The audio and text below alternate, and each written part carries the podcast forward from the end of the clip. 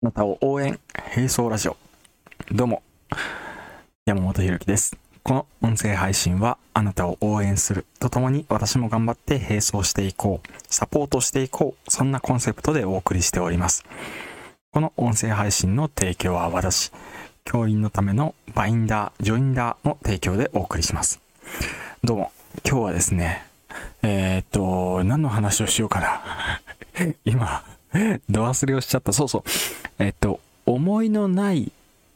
フィードバックはいらないっていう話をしたいと思います。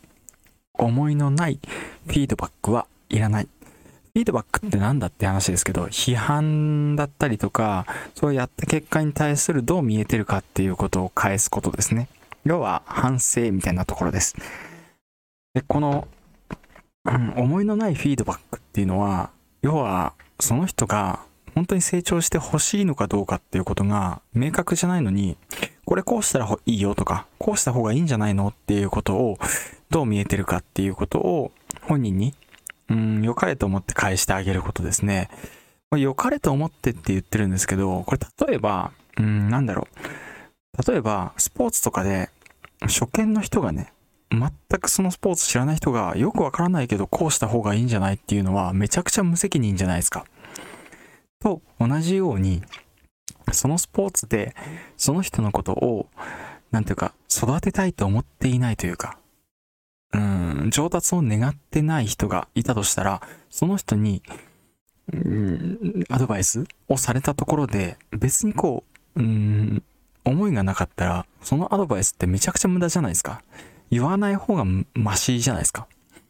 これと同じようなことがネット上とかでめちゃくちゃいっぱい起きていて、例えばスポーツでめちゃくちゃスーパープレイだったり、ナイスプレーが出た時の動画を上げられている方に対して、いやいやこのスポーツ、こういうプレーあって普通ですよみたいな、日常茶飯事じゃないですかみたいな。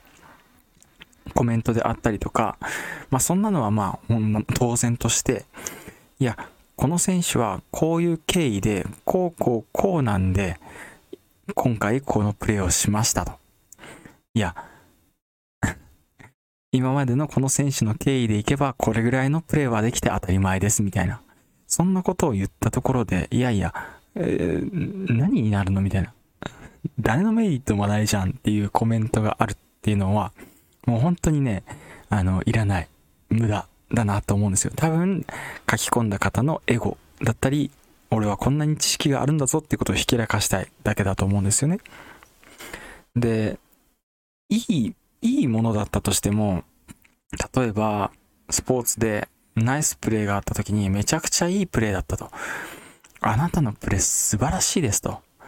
いや、一度でいいからあんなプレーしてみたいよ。もうほんと素晴らしいっていうことを称えるのはすごいいいんですけど、例えばなんだろうな、あの、話まとまんないや。なんかちょっと考えてたんだけど、うん。あんまりいい例が思い浮かばないな。もう無責任に褒める人っていますよね。なんていうか、もうすげえ素晴らしい。何やってもいいや、あなたは。もう そ、それが素晴らしいとかって言って、めちゃくちゃ何でも褒める人とかいるじゃないですか。あれもね、なんというか思いのないフィードバックでもあると思うんですよね。いらない。何が